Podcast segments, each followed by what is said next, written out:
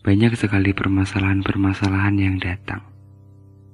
Dari yang gak disengaja atau yang disengaja. Dan itu sering kali ngebuat kita jadi banyak pikiran. Harus gimana? Ah, ke mana? Terus ngebikin kita memikirkan ketidakjelasan yang entah akan sampai di mana.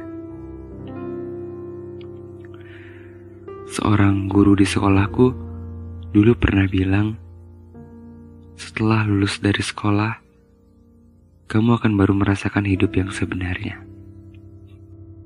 Ya, dulu aku anggap hidup ya hidup, mau masih sekolah atau lulus dari sekolah yang namanya hidup ya hidup. Menjalani hari seperti orang pada umumnya, kayak pergi kerja, pulang, terus tidur. Uh, tapi kok setelah sekarang aku lulus, aku merasakan hal-hal yang berbeda dari semua pikiran-pikiranku yang seperti dulu. Dan ternyata benar,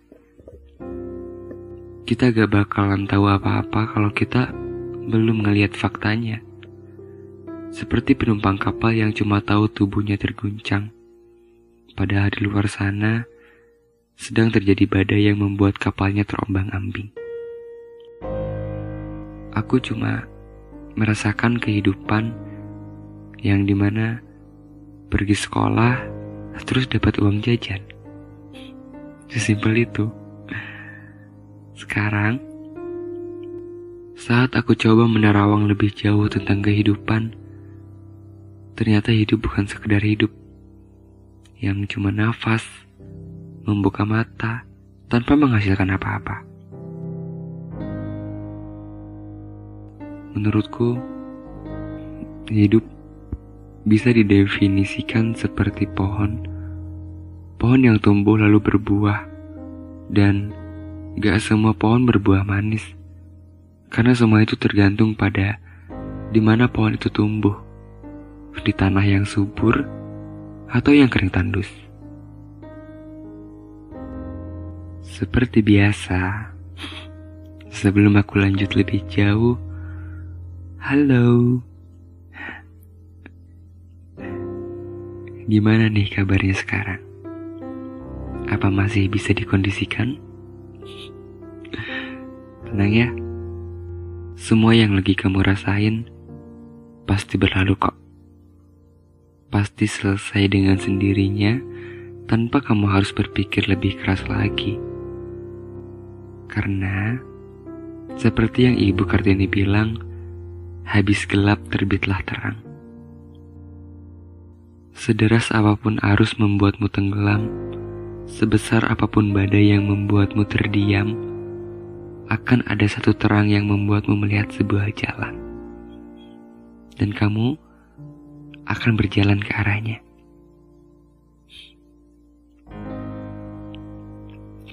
Jadi, hmm, kemarin, dua hari yang lalu, ada seorang temanku yang kerja di luar kota. Kebetulan di hari itu dia libur, terus pulang dan secara disengaja aku pergi ke rumahnya silaturahmi gitu kan. Kebetulan udah lama juga gak ngopi bareng. Selayaknya orang yang baru ketemu lagi, gimana sih? Kita saling tukar kabar, saling bertanya tentang kesibukan, dan yang pastinya kita saling tukar cerita. Cerita yang di mana dia selalu berjarak sama yang namanya rumah. Karena dari sejak awal kita kenal di SMA, dia udah jauh dari orang tuanya. Terus dia tinggal sama kakaknya di kosan selama kurang lebih dua tahun, ya, dua tahun, sampai akhirnya sebelum lulus dia dipertemukan lagi sama ibunya. Tapi sayangnya setelah lulus dia harus kembali berpisah. Berpisah karena karena dia punya tanggung jawab atas pekerjaannya di luar kota. Satu persatu, perlahan, kita semua akan memahami segala perasaan yang kita terima dari kehidupan selama ini. Mungkin beberapa di antaranya masih sulit buat kita terima, apalagi yang bersangkutan sama realita. Realita atau kenyataan yang gak bisa dihakimi oleh kita sendiri, gak bisa dilihat dari satu sisi, mau itu positif atau negatif, karena yang kita anggap baik, mungkin menurut orang lain itu buruk. Begitu juga sebaliknya.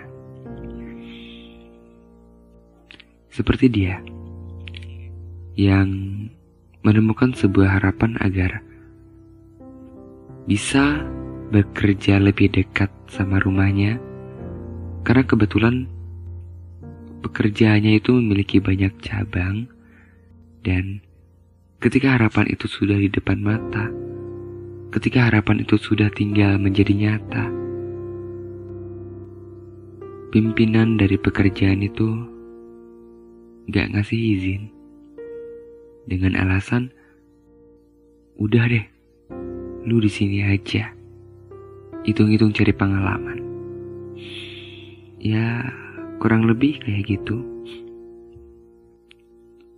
Udah satu tahun dia kerja di luar kota Cukup lama juga kalau menurutku.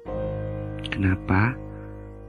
Karena coba bayangin deh, dalam waktu yang sebentar setelah lulus, dia baru lagi ngerasain hangatnya tinggal bersama keluarga yang utuh. Lebih sebentar ketimbang jauh dari keluarga. Ditambah, sekarang dia harus kembali jauh Sewaktu dia tahu bahwa pimpinannya gak ngasih izin buat dia pindah, dia merasakan sebuah perasaan yang pasti akan datang ketika seluruh ekspektasinya berguguran. Waktu sebelum tidur yang dia habiskan buat ngebayangin kalau dia bisa kembali bersuasapa bersama orang-orang yang dia cinta setiap hari. Pergi dan datangnya selalu diawali dengan mencium tangan orang tua, terus makan makanan favorit buatan ibunya. Semuanya lerai, selesai tanpa akhir.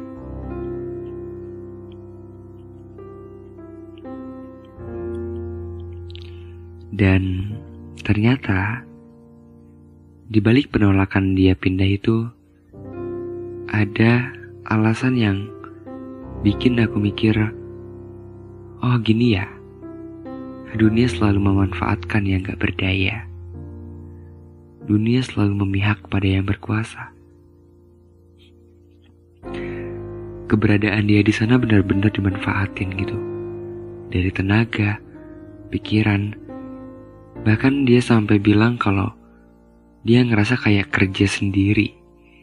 Yang artinya semua pekerjaan yang seharusnya diselesaikan sama orang lain malah harus dia kerjain.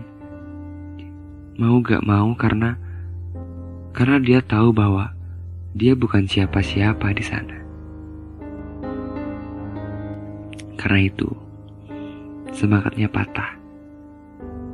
Pikirannya ke mana-mana.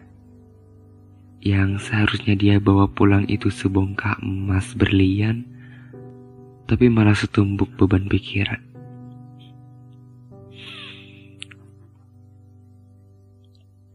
Dari sini kita bisa lihat kalau hidup gak selalu gini-gini aja. Gak selalu bergelimang suka dan tawa.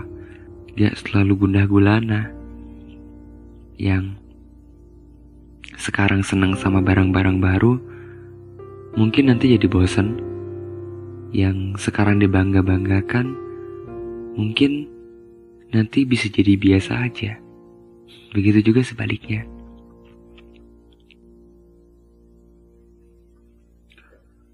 Kamu yang sedang berusaha mati-matian pun sewaktu-waktu pasti mendapatkan hasilnya. Jadi jangan mudah dipecudangi dunia. Percayalah bahwa patah dan jatuhmu sekarang adalah benih, benih yang akan tumbuh menjadi sebuah pohon yang berbuah manis. Sekarang, tinggal kamu yang milih buat menanamnya di tanah yang subur atau yang tandus. Karena semuanya berawal dari sekarang, sejak kita mulai membuka mata untuk yang kesekian kalinya. Jadi, mungkin buat sekarang, apa yang sedang kita hadapi, apa yang sudah terjadi, cobalah untuk menerima. Semua pertanyaan dari keluh kesahmu sekarang akan terjawab hanya dengan satu bahagia di masa nanti. Gak apa-apa kalau sekarang dimanfaatin.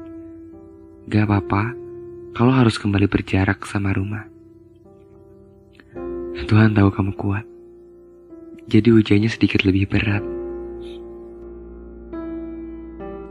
Pokoknya, ingat satu hal bahwa manusia-manusia hebat terlahir dari hati yang kuat. Dan itu adalah kamu. Saya Islam Ramadan. Dengan ini pamit undur diri. Terima kasih sudah mendengar cerita-cerita dari aku.